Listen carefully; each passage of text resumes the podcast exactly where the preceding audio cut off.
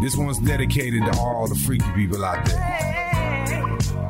All us lovely freaks and weirdos. Hi, I'm Marilyn Sloshback, and we are here to feed this community. What incites and ignites you? And most of all, what makes you laugh? Because at the end of the day, heightened happiness is contagious. I'm bringing food to the people like a widow. Bringing flowers to a grave in the middle of the city. Isolation is a riddle. To be surrounded by a million other people. Welcome to Feed This Community, um, the first inaugural podcast for the book and Food for Thought by the Sea. I have two guests with me today, and I'm so excited to have two powerhouse women that inspire me to be the first guests on my show. So, introduce yourself, ladies. I'm Amy Quinn, the founder of the Asbury Park Women's Convention and deputy mayor in Asbury Park. I'm Danny Fiore. Um, I have a business called Sweet Danny B in town, and then I'm also founder of the Asbury Park Women's March. Awesome. So, we're here in Asbury Park by the sea with a beautiful view of a beautiful day, and I want to get a little deep with you, ladies. I sent you some questions, and I'm going to pull some new ones out of my um, hat. Excellent. I should have made notes. So, I'll start with you, Danny. Okay.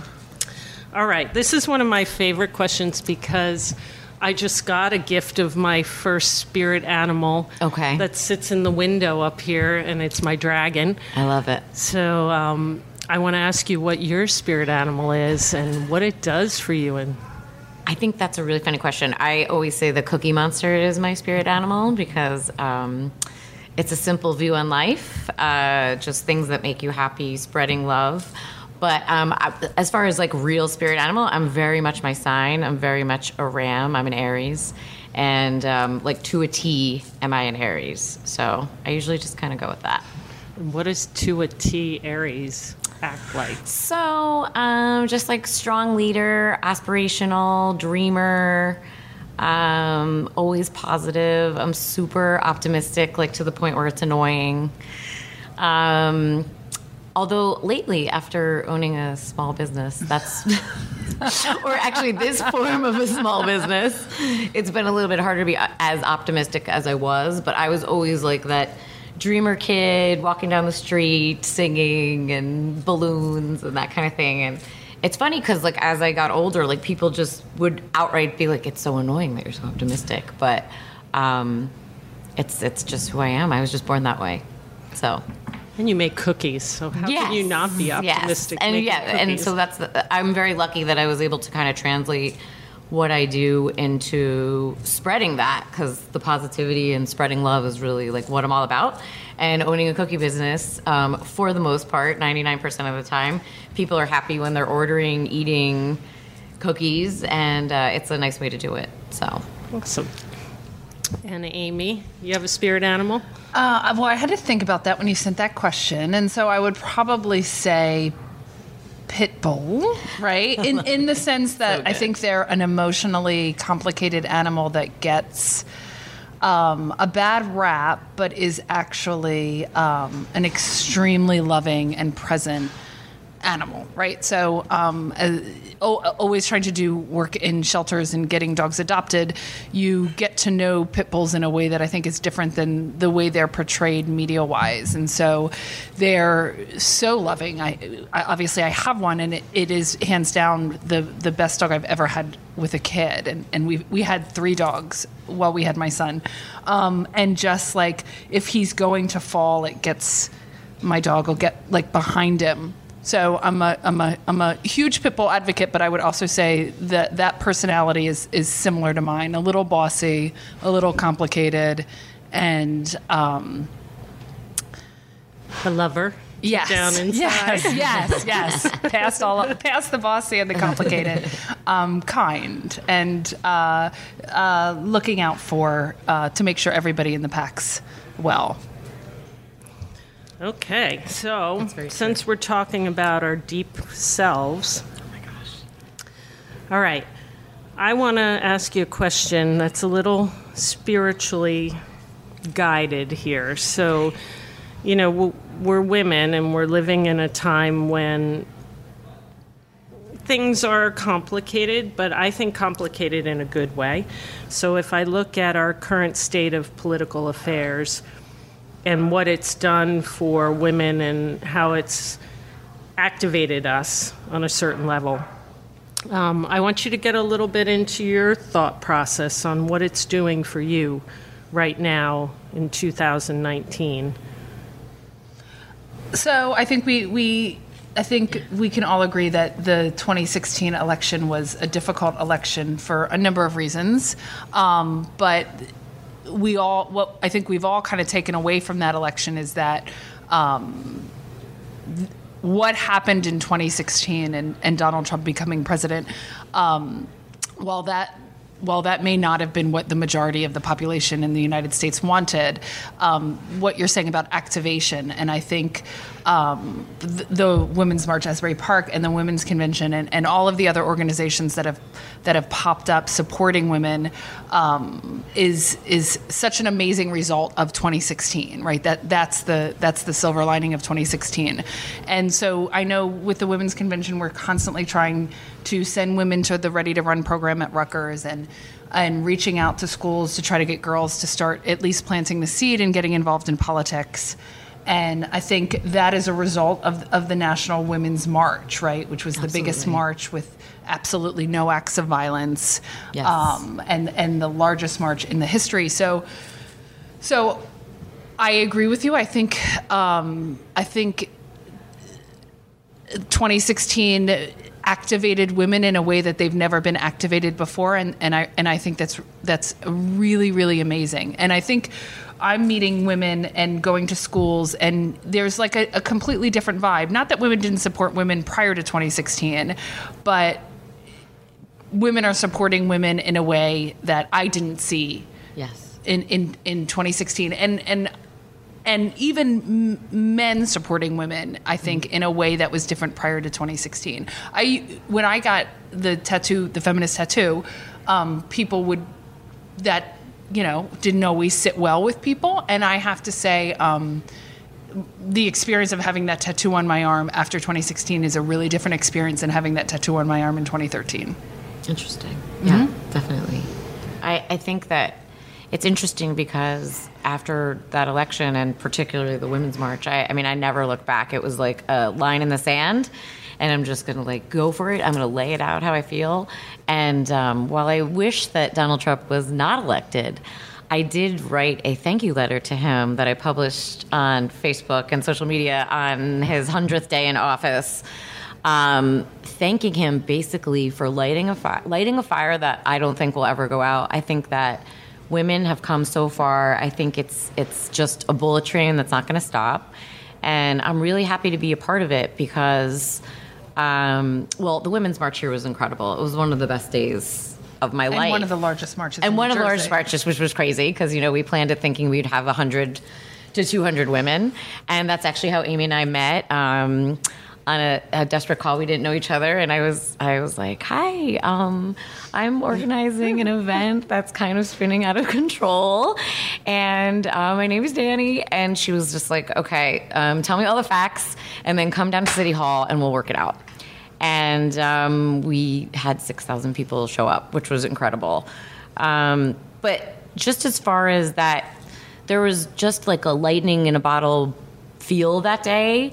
Um, and I don't think that I, I, definitely we've talked about doing more marches, and I and I don't want to march about everything because that's not really what it's about. I've we've already made our statement about how we feel about the current president, but what we're doing to empower women and, and get women into office, and even uh, with my own business, I'm pretty much like a 99% female operated business, um, and a lot of young women work for me, and I just I just think that it's just another level where we're going with this. And I'm really excited. I'm excited because back in the day, my parents told me, you know, oh, you could be anything, you could do anything. Um, and I believed them and I, I went for it, but I don't. I, now there's like another level where it's like, okay, well, you want to run for office?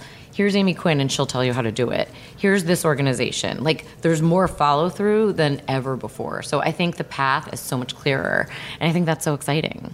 And I think you you kind of uh, epitomize that as well, especially with the idea of like lifting people up and bringing them along with Yes. you, right? So, so I think there's been a sense of responsibility um, with you, with Danny and I, just in general, that we make sure that we are bringing women with us along this path. Yeah.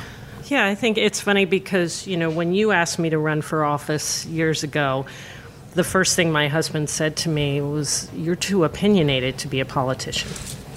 Because And you're- were worried about, I don't know if you remember, you were worried about your staff. Yeah, I Your point to me was, I have staff that, that if they get in the fray, that and elections in Asbury get nasty, and there and there's a chance that they would get in the fray. I, I specifically remember thinking, uh, a mama bear, like a little worried about the fray. Yeah, and I think, you know, we were talking about this the other day um, because I just had some great news. I just got nominated to be the chair for the Restaurant Association for the state. Amazing.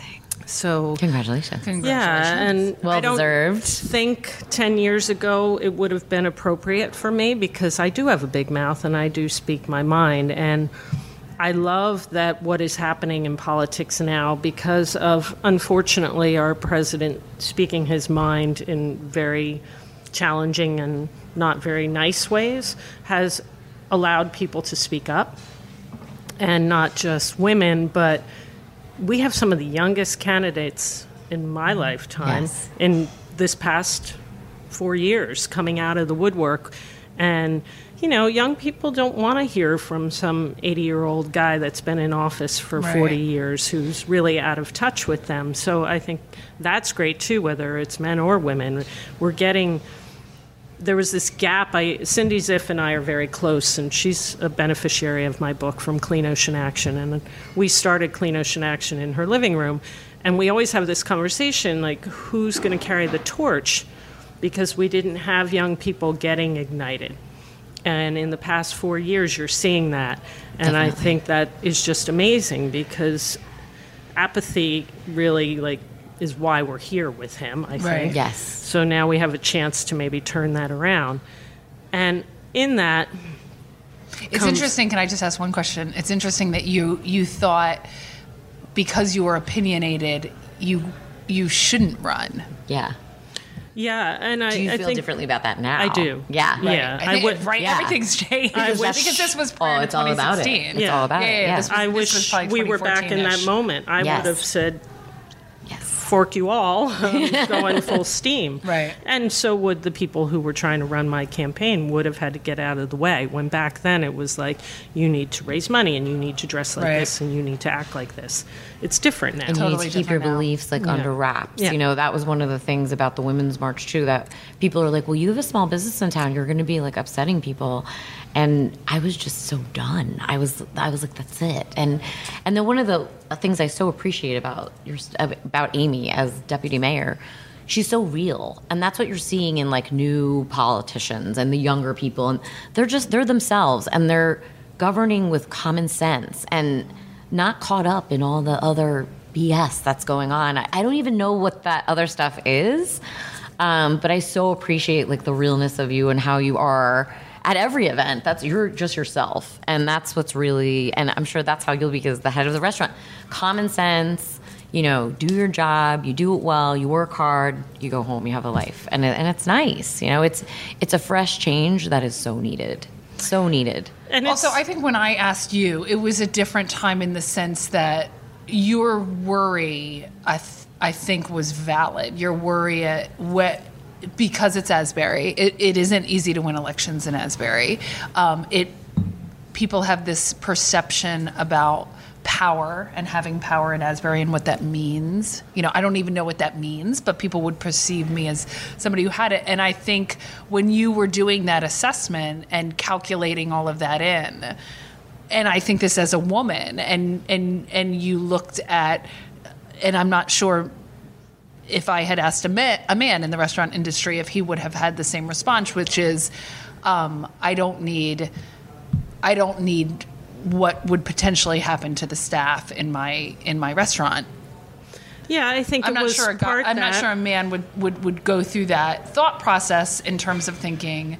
And I remember you specifically think, saying to me something like the some of some of my staff is like my family, and I think that is very much the way a woman would Mm-hmm. look at that situation, and and and maybe how you should look at that situation at that time. I, I, I agree with you. I think it's a different time now. Yeah, I think, you know, especially state politics at that particular moment, because we had the the smaller, bigger version of Donald Trump as our governor at the time. Yes. And he was not a very nice man to people, including me. And vindictive. Wow. it was really difficult to just run an election with this guy who was willing to do anything to get what he and wanted. And you were also running at a time where nobody was thinking outside the box Yeah. right mm-hmm. so so Yeah. and and just being involved in campaigns for at least the last like five years or so or or more than that um, there was a way prior to 2016 that you did it and so i mean i guess we can again give some credit there that that way has changed Yes, right so absolutely. there was this you do this you do that you raise Right. this money you do this you do this you look You like this you say dress like this, this right, you don't say yes. this you, Yeah. you draw, draw no attention to to yourself in, Right. in these in these categories and I, I think 2016 just blew all of that up and and Yeah. you know what do do whatever you want to do and, and see how it goes I think that for what we're paying for it now is like rough and it's scary to see what's going on with the country, but like hopefully uh, the, the world just resets and we just move forward once he's out of office. And and with this inspiration and Yeah, I think you have. I mean, I look at it in a bigger way, and we'll get to the next topic. Um, the universe at the time of Donald Trump, if you are into that and read that alignment, is was out there in reality a time when people were going to go through things in a very big and overpowering way to break through. And the people that break through and go to the other side are the people who will carry forward. But in the past four or five years, there's been a lot of suicides and very tragic things happening and environmental things, and that to me is all universal. So when we come to that topic of, you know, I did this thing for a TED talk where I submitted a, a concept called Buddha on the bar and having your spirituality in your work life in all around you because you know you have the elf on the shelf. Well, who's your Buddha on the bar? Who's the person in your life, alive, dead, figuratively, um, God, Jesus, whatever you believe, that keeps you thinking of the higher power so you can push through these moments?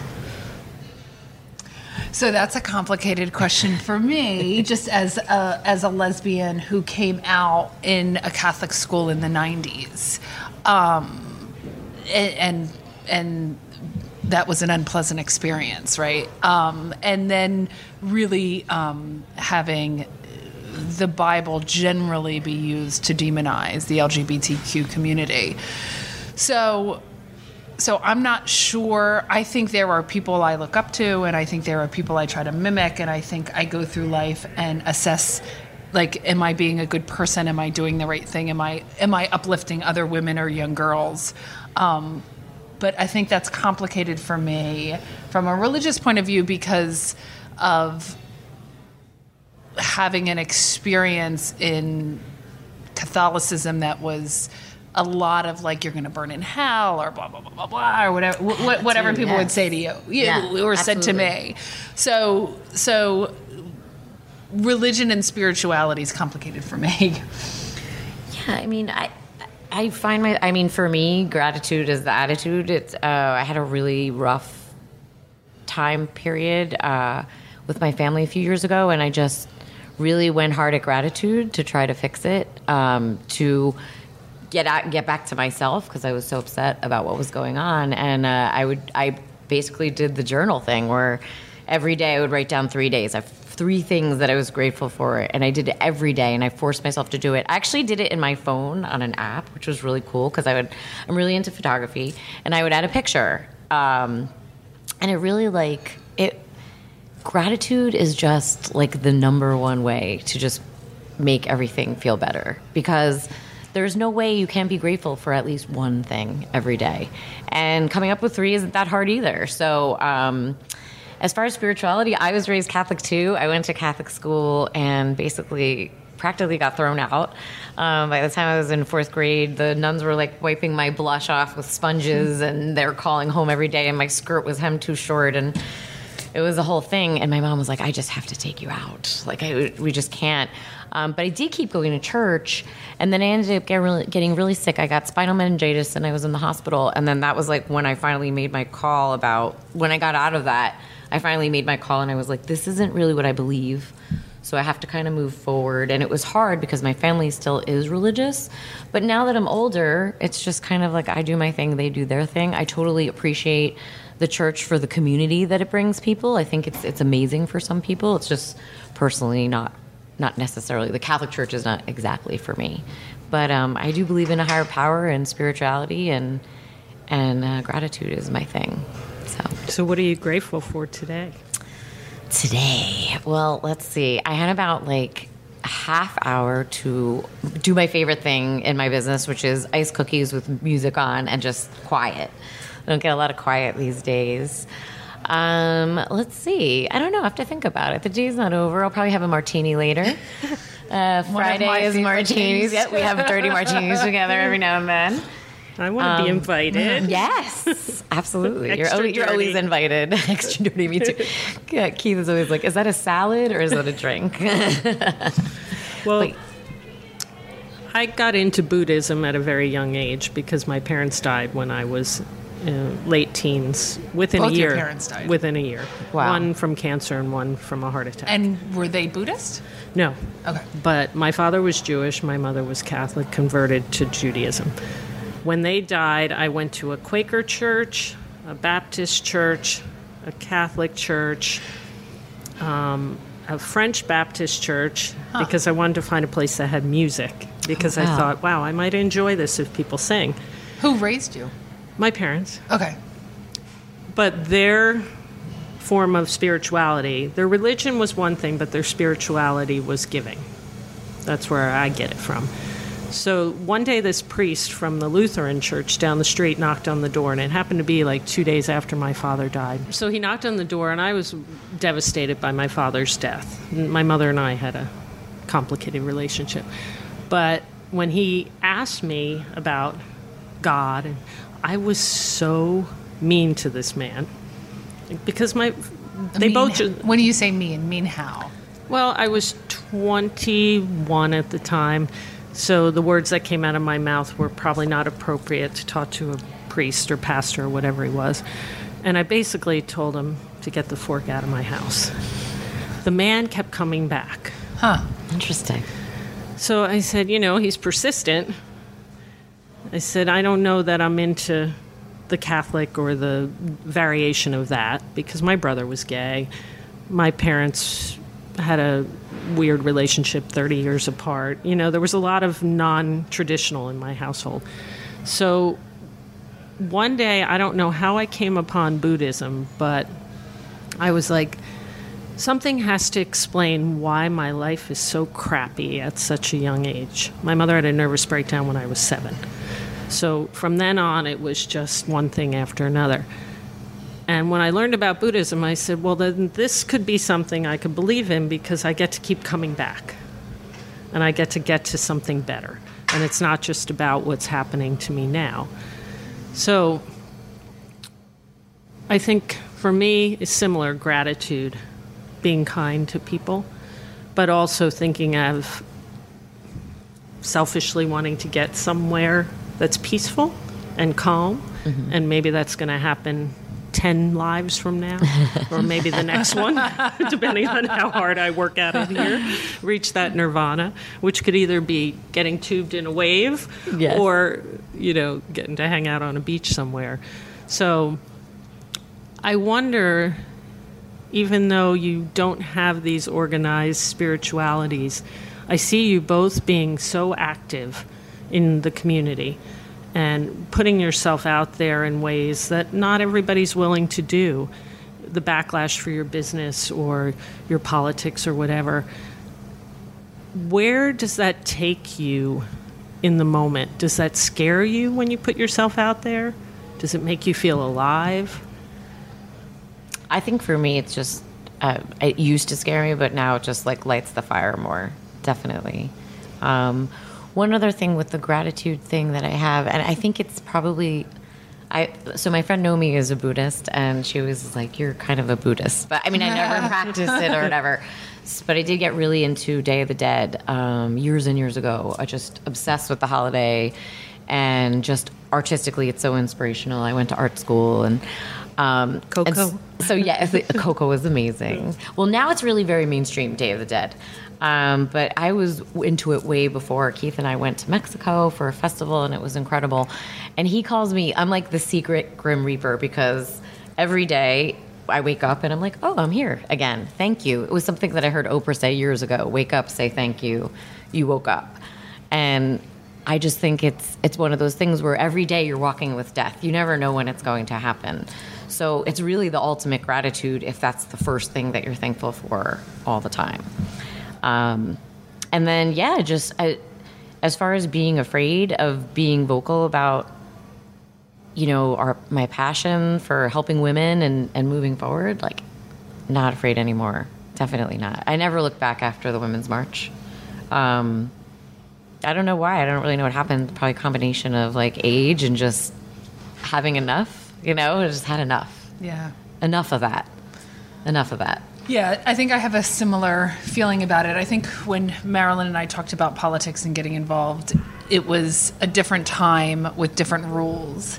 And I think if you so I don't estab- I don't establish my worth via politics, being the deputy mayor, what, whatever I ever end up being, right? I establish my worth by being like a good wife and like a, a halfway decent mom, I hope, and like a decent daughter and like sister and like, so those are all the things that establish my worth every day. Um, politics doesn't Yeah. establish my worth and um, you you can you can be in everyone's favor one day and you can be out of everyone's favor the next and if if that's going to affect your self-esteem or your self-worth then this is a very hard ride Yeah. yeah politics is a really hard ride and i think when marilyn and i were talking about running for office there was this box of this is what you do, this is what you do, this is what you do. And I think she felt suffocated. And I think on some level, I felt suffocated as well.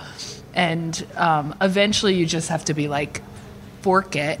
And I'm just going to do what I want Yeah. to do. And I will remain deputy mayor as long as people want me to remain it. And then when I'm not, I'm going to. I don't know, write a book or like whatever, Right. whatever I'm going to do. Is it This like is a thicker skin that's developed, or is it like an evolution of thinking? Like it's kind of interesting because it's you know, are, are you just like tougher, or are you just like more driven? So I think if you go into this, and maybe you can talk about it because you ran for higher, much higher office than deputy mayor, but I think if you go into it with a plan to continue to run for higher office, I think that's hard. I'm not saying that it's a bad thing Yeah. in any way, shape, or form. I, I- think it's a good thing. I think I think we need more women presidents and senators and congresswomen.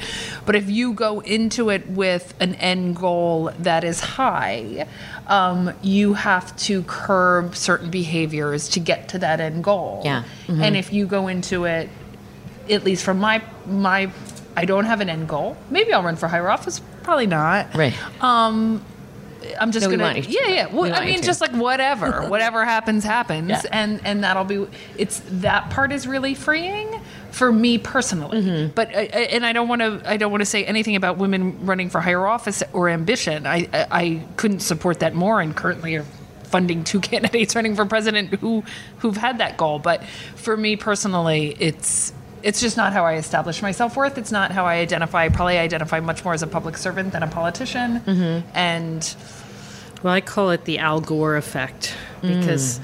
when Al Gore was an environmentalist, he got so much done. And then when he became vice president, Right. his hands were tied. Oh, and I get it. yeah. And my husband's always like, How do you like him? He's such a phony. I'm like, He's not a phony. He just had to get a political office. And then you can't do anything you want to do. Right, right. Well, you have to do it in such a way, such a strategic way that you you eventually can become ineffective. but can you do it differently now? What about like AOC? I mean, she's kind of killing it, right? Well, what is she getting done? Well, and she's- I'm, she's- I say this is a big supporter. well, she's not. I say She this hasn't is a got anything done yet, but she's certainly She- shaking it up. She's right? shaking it up. So okay, so I think so, that's one. So that's you part can one. you can that is Yeah, amazing. it is part one. That is and that is Yeah. totally a goal. The Right. goal is to shake it up, right? Yeah. So um, I, I think I think you can shake it up, or you can. And I, I want to support both paths. You can shake it up, or you can you can get stuff done. And I think Pelosi is like an example of Mm-hmm. a woman who gets beaten down any chance she gets, but she gets shit done. She does, yeah. She- And she gets back up every time. And yeah, so I think if you if your worth is established based on politics at least, you got you you have a long road. Yeah. Yeah, I think there'll come a time when it will shift enough, where there'll be enough newness to politics, where you can get things done without having to play the game. You know, I mean, you know, one of my biggest things in life that we need to march about and do more about is healthcare and immigration. Like these two topics that are like the abortion of 2019 that Right. nobody wants to stand up for because they don't want to one either lose the funding for healthcare or go to jail for the immigration part of it. And it's two of the probably biggest tolls that are taken in this country on all of us as taxpayers or otherwise. You know, Vin Gopal and I had a meeting the other day, and he looked over at me and he said, I don't even know who you are sometimes. The stuff that comes out of your mouth is so off base of the politics I think I know in you. And I'm like, I'm a restaurant owner. We have to get shit done. Yeah. Like, you don't have time to like figure out if you're saying the right thing or not. You got to make this person happy. You got to figure out the smartest way, the cheapest way, the most effective way to do it. And you have to do it with 30 people that you don't even like sometimes. And or 30 people that you love that have totally different views than you. So, you know, politics to me has become so burdened with um, maneuvering to I'll do this bill, but you got to give me this thing. And, Right. you know, instead of just getting us all in a room and saying, hey, we're all smart. We all want our kids to have a great education, to be healthy, to have a vacation, to have time with us before we go. We don't have different goals. We just have some different ideas about how to get, Get there. to the goals. You know, so Yeah. I think our party, or let me say this for the Democratic Party, like it's it's become so puritanical. So if I don't support $15 minimum wage, right? Because I understand that small businesses in Asbury Park will suffer tremendously with that. Um, I get you, you get such pushback from the party and um, makes it so you can't just express your views, right? Like I consider myself a progressive person. I consider Asbury Park a progressive town, but there's a reality to that, and we have a tremendous amount of small businesses. The the the, the council obviously supported marijuana legalization and and welcome dispensaries potentially coming if that ever happens. But you know, with the fifteen dollar minimum wage, we had to pause and kind of be like, well, you know, is this going to harm so many of our niche businesses that that I have to give credit to to Marilyn and and um, all of the niche the the the glass blowing place and like all of these places that came before anybody else was here. Yeah, and, absolutely. And how The how do we make of this sure, town. Yeah, how do we make sure we support these small businesses and, and have them grow? And and is it a fifteen dollar minimum wage? I'm I'm being told no. It's right? bru- I'm being that would be told no. brutal for me. Right. It really Yeah. would be brutal for me. Well, and I think it, you know, everything has to happen in time. Not, Yeah. We make these decisions, like, like marijuana, for instance. You know, I look at that the same as minimum wage. That's going to really hurt my business oh, interesting. Really? Now, I, that's interesting perspective. because, The legalization of it. yeah. Okay. Because I don't think we ever do things with enough operational knowledge to make them successful as a government. Interesting. So there's no thought, and I talked to Vin about this. What are you going to do about regulating this? I got some guy who gets out of his car, pops a gummy bear in his mouth, comes in, has two beers, he looks great to me, and then all of a sudden he gets back in his car 40 minutes later and kills himself. That's a very good point. I'm the one that gets the lawsuit Right. because Mm-hmm. I'm the one who served him the beer because there's nothing to back up this law when it goes into effect. Right. There's no way to test these people for marijuana because it stays in your system too long. There's all these things. I'm like, Right. is anybody going to think about that? So, you know, I think, and that's because we don't have enough in depth conversation to get everybody in the room and say, okay, you know, yeah, I'm all for marijuana.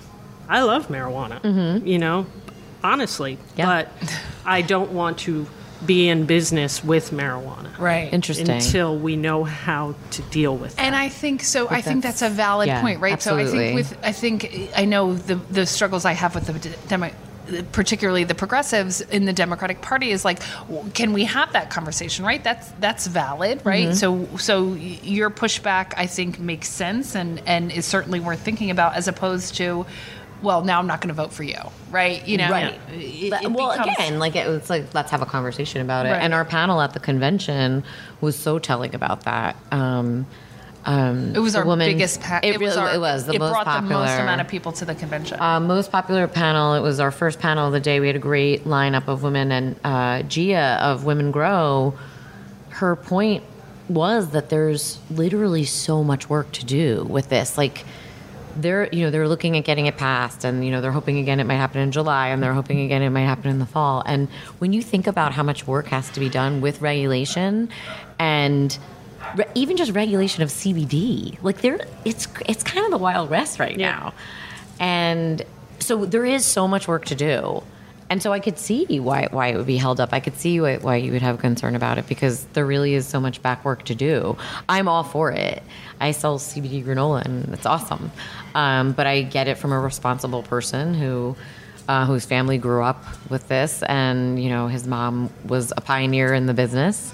Um, and when I asked the health department about it, they were just like, do it while you can, but we're going to start taxing it and regulating it, and it's going to be really strict, and you're going to ha- like be way set back, and then maybe you'll be able to sell it again. But um, I think it's really interesting to hear that perspective because that's a great point. Like when you mix it with alcohol, Yeah, we Who's were responsible? Yeah. Put it in drinks, and Yeah. I said we've got to find out if we can do this first Yeah. off, and what the liability and effects are yeah, for CBD. Yeah. which honestly isn't going to affect alcohol at all. Right. But when you call the ABC, they don't know anything about it. They have no clue what there's to do no with it. knowledge. Yeah, So I'm like, we can't do it because It's almost like gangbusters. Like you started talking about it, and now there's like all these options, and Yeah. like what are they? And then And then you how do you deal at- with it? And then how do you cook with it? And then should you be making the brownies? How should you be serving it? People ask me about it all the time. It's I sell this one thing, and people come to me now like I'm an expert, and it's so interesting because I really only know a very little bit about it. Um, but I, I mean, I do think it could be such an incredible major business, but I think that you're like you're saying you have to go through all the steps and all the regulation. And I also think it's awesome that Asbury is going to take part of it because one of the other things that we talked about on the panel was how much money and revenue it could bring to a town like this where you know then you then you have all this revenue coming in and you could do something like free parking on a sunday. Like it, it, it could pay back other things. So i think it's it's just a it's a, it's just a very interesting time to see that it's changing and, and you know you're not even calling it weed or marijuana anymore. Everyone's calling it cannabis. And um, I, i'm curious to see where it goes. Yeah, I just hope we all, you know, it's like parking, you know. Oh, just let all these businesses open. Well, they'll So that's parking. an issue with the dispensary. I mean, obvi- and an issue that we've we've clearly Yes. had a number of conversations about. So there has been a number of iterations of the marijuana bill, Right. not, none of which that have passed. But some were like, you can't do it anywhere near a church, a school, whatever. Mm-hmm. Yeah, which left no place at, or liquor store. And it was like, well, then you're you're not going to have it in Where are you gonna Asbury. it? Okay, so you should start looking elsewhere because it, this is going to fit nowhere here. So, and then looking at like, okay, how many people are going to come to this town, and and if, if there is a dispensary, you know, where would it be, and would we be able to handle the amount of traffic? And where would So everybody those park? Were, those are absolutely all things that we've kind of tried to figure that out. And then I think, you know, I, I would be remiss if I didn't acknowledge, you know, the social justice element of- Absolutely. of, it. So, Huge you know, element of putting it. all of those factors in and i think just having a discussion about it and it doesn't need to be you you if you're for or against it whatever but let's just talk about how this how this looks and how this works and how this affects our town and how this affects our businesses and Yeah. and and and I, I think the discussion of it is so much more important to me personally than the are you for or against it Yeah, it's it's like keep talking about it, keep working on it.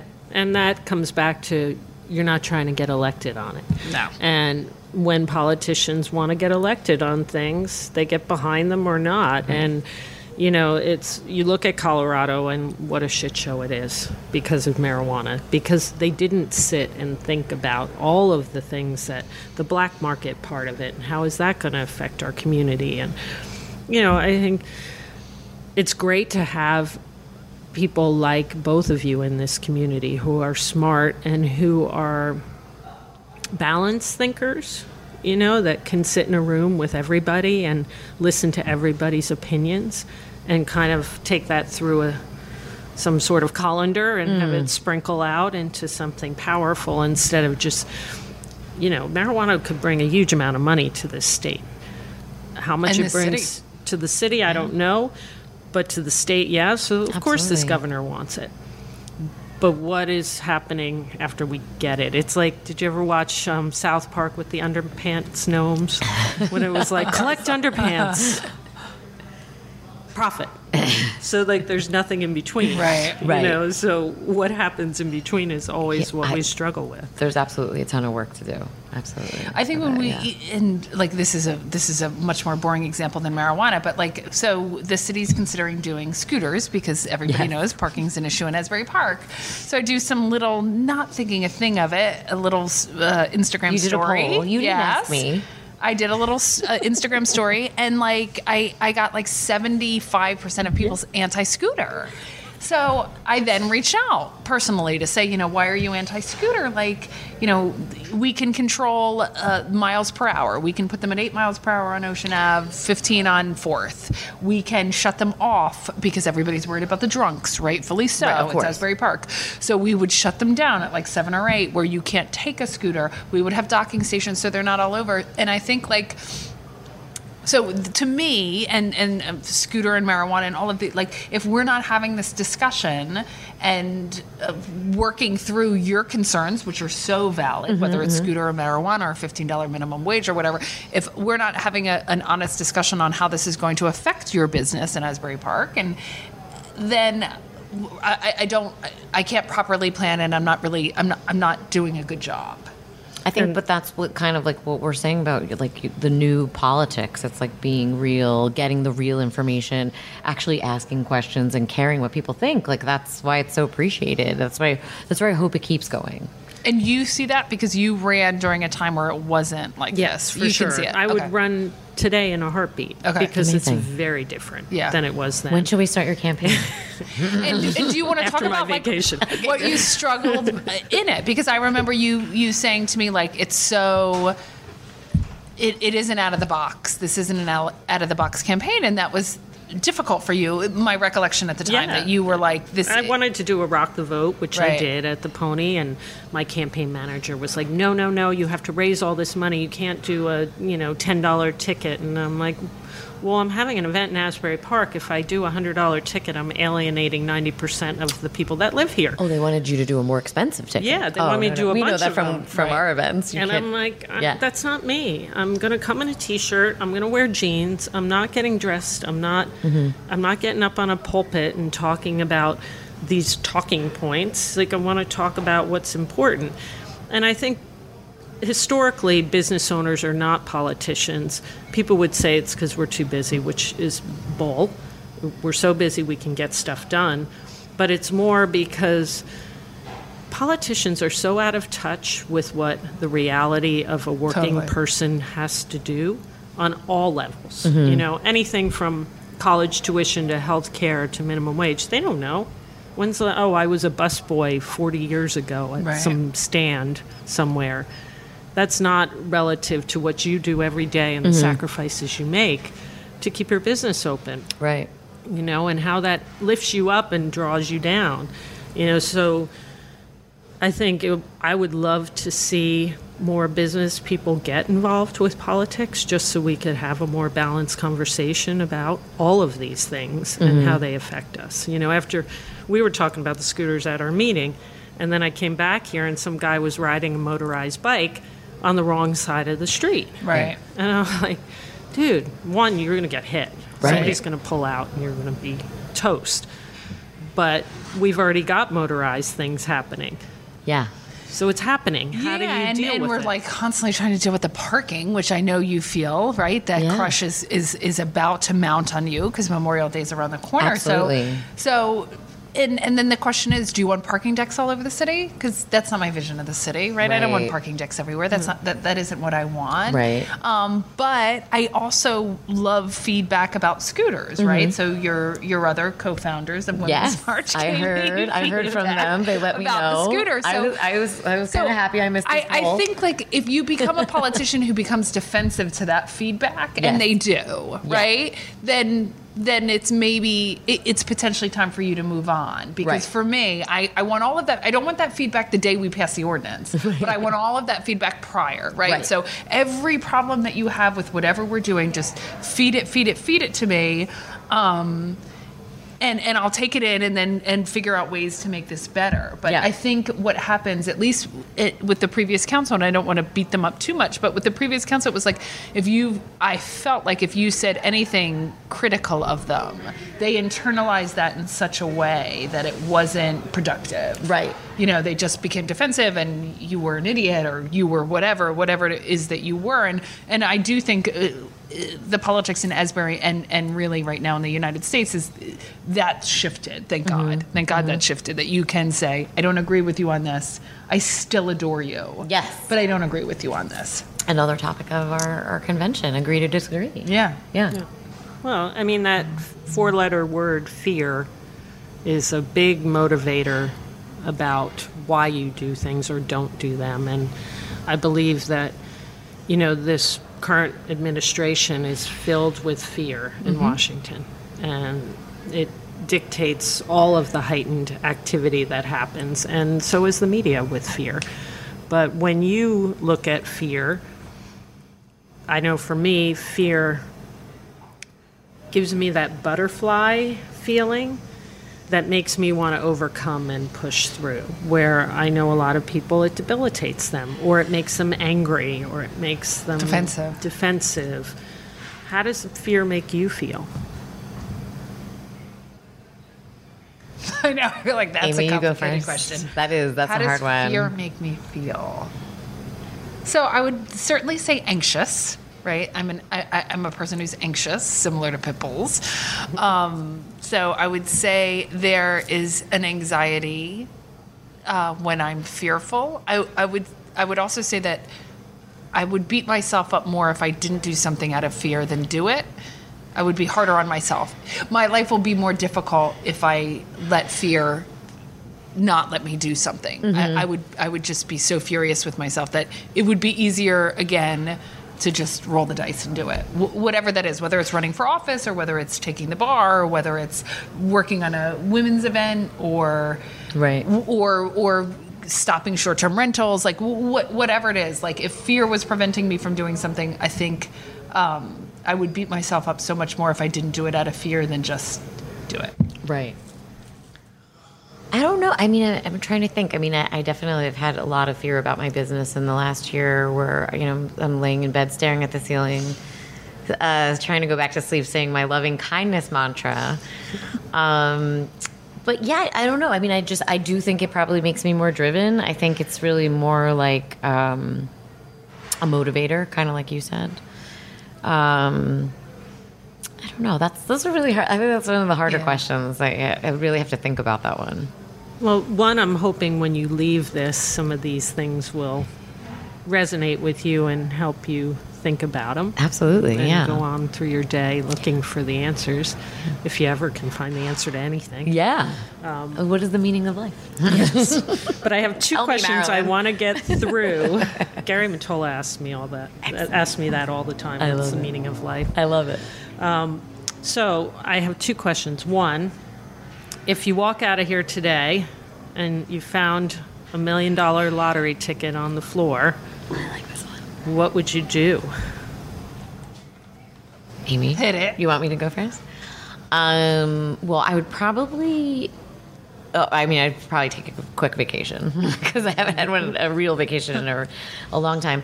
But what I would do is probably take the money to hire a CEO of my business and figure out how to get me to the step that I'm striving for. So I see my business as kind of like a bigger brand, and um, I'm very, very creative, and I don't have necessarily uh, I'm learning, but uh, I don't know if I have all the time in the world to learn the business stuff that I need to know to get my business to the next place. So I would probably hire somebody to take my business to the next level so I could start, you know, moving on with it and getting back to the good times of relaxing and, and balancing out my life a little bit better.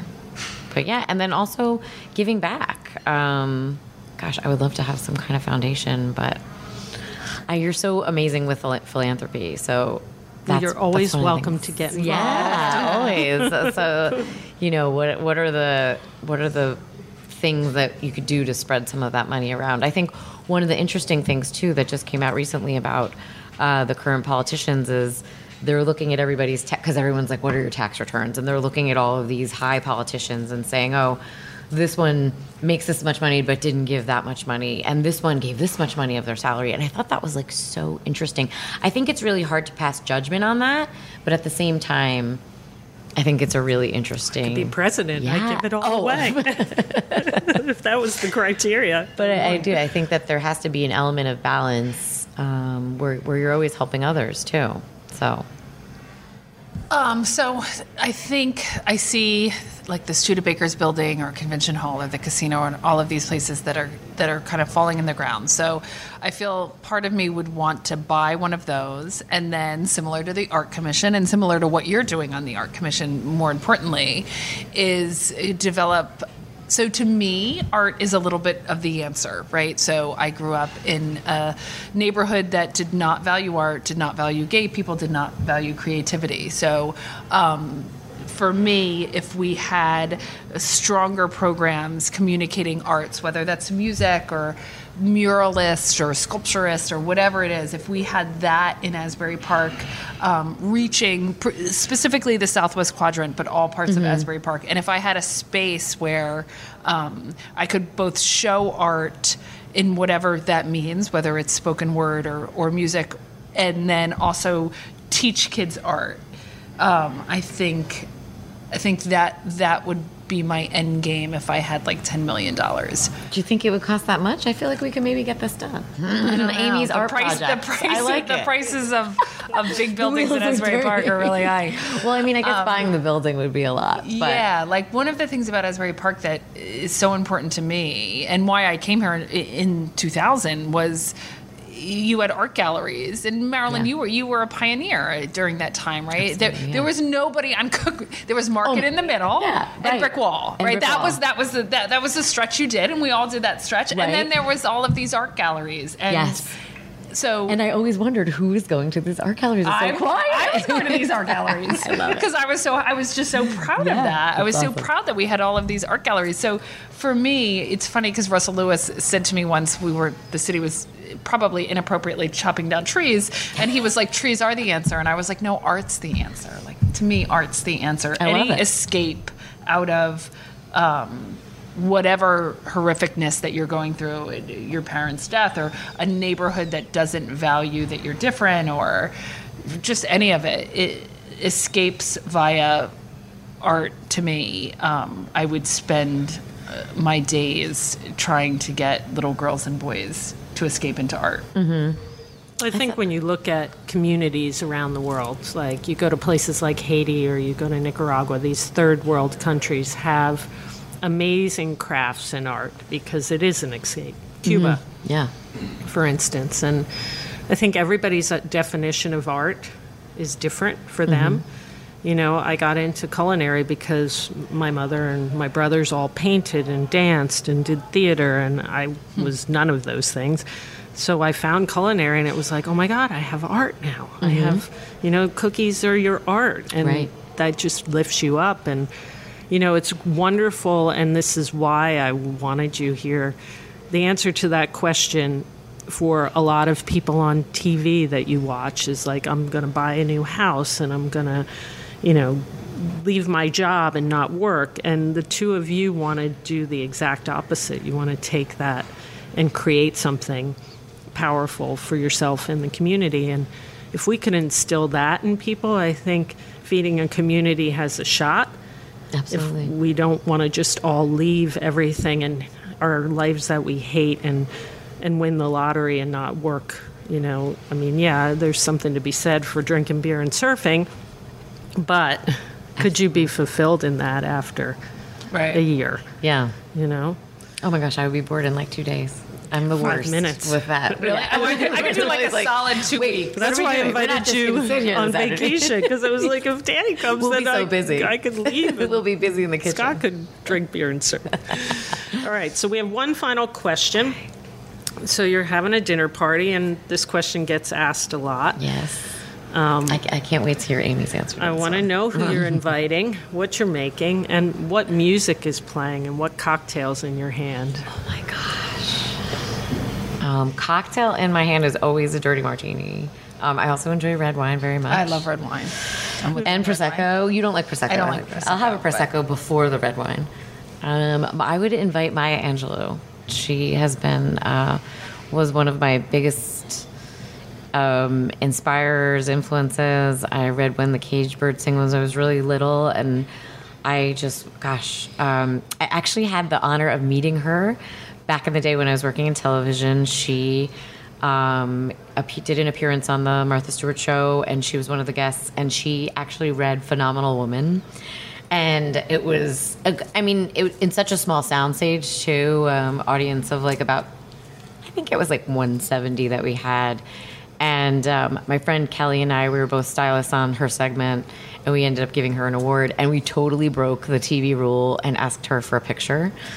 So um, I have a picture with her, and it was amazing. But I mean, to just sit down and talk to somebody so inspirational who was really just so instrumental to the women's movement and being a powerful woman and and moving through adversity and and you know really leading with love um I would be just be incredible to just just her energy being around her for like two minutes was incredible. So I couldn't imagine like sitting down to dinner. I have no idea what I would serve. I mean, Cookies. yeah, cookies and probably my go to is like Italian food at this point. What would your cookies be shaped like for I don't know. I would have to think about it. Probably just hearts. I'd probably keep it simple.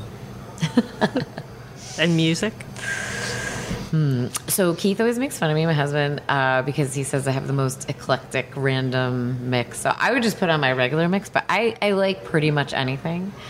Um, gosh, I don't know. I'd have to come up with a playlist. It's funny because I have a playlist on my phone right now that I started, and it's called my funeral playlist. So it's all the songs I want played at my funeral because I started planning my funeral a few years ago. Because again, like every day you're walking with death. I'm sorry if that's like bad news to people, but it's true. So memento mori, that's the phrase. And uh, I started planning my funeral playlist. So I would probably put that on because So what song like a would, good mix. if you had to pick one from that playlist? uh, I always go with the um, the ukulele version of "Somewhere Over Rainbow. Rainbow." Rainbow. Yeah, Yeah. that's such a good one. But I mean, there's so many. It's a it's a long list. So I'll send you the playlist. So the walk. So I feel like my so. uh, So one, I, I'm not. I don't cook. My wife cooks. So Right, yes. so I I would So Heather's plan cooking. something. Yeah. So Heather's cooking. um, the walk with Des. I'm gonna like lead that into this because mine was like Eileen Wuornos because I thought she's like an interesting character to me that I would love to have dinner with and. Um, I'm sure most people know, right? She's like the only or one female serial killer. Um, so she's like super interesting to me. Um, in terms so of drinks. I would start with martinis and go to red wine, Yep. which is a normal. I'm going to do that tonight. Us three should just do Right. that We anyway just after start with this. martinis and go we'll to go red a wine. glass of wine. Um, dirty martinis and go to red wine. first. And then music, I probably would do uh, Sade, right? So Oh, yeah. nice. So I That's adore her, move, and yeah. she, I think she's amazing. And Eileen Wuornos is, first of all, any woman who's the first of anything, and I mean this Uh-huh. sincerely. Whether you're the first wrestler, whether you're the first president, whether you're the first serial killer, um, it, that's interesting to me. It's interesting. I, to me. I like not- how this circles back to your nipple thing. I'm just saying it's, very interesting, to me. It all kind of circles. So I think she would be my guest cool. for dinner. All right, I'm bringing the Dalai Lama oh Okay. and some pickles picks, tequila and ting. okay. And Michael Music. Franti's going to play because I want to turn the Dalai Lama onto Michael Franti. and I'm going to make Tom Kha Gai vegetarian, which mm. is a And Thai I don't soup. even know what that is. It's a Thai soup that Okay. I, I make very well. It's in the book. Oh yes. And we'll have all of us together. So the serial killer, the Dalai Lama, and Angelou are going to That's, that's enjoy an interesting dinner party. Yes, that's I a very it. interesting dinner party. I like it. Well, thank you, ladies. Thank Um, you, and thank, you for everything that you do. Yes, thank you for Same, everything right you back do. at you. You've been inspiring for years, years. Oh, the only Right? person on Cookman. I mean, you remember those days, Oh, right? Where there you went there. Yeah, you hit like B Gallery or Apex, and then you had dinner at Market. Yep. Um, and funny, it's coming full circle because the thing we're doing with the Boys and Girls Club and the cans, we did with the kids at, I think it was the West Side Community Center back Probably, then. yeah. We did the cans downtown. Oh, that's interesting. and I have some photos of that. so Yeah, I'll yeah, yeah. That's going to be great. That's Awesome. Yeah. So cool. It's always you. coming around. Thank you. Awesome. All right. Namaste, ladies. Namaste. Thank you.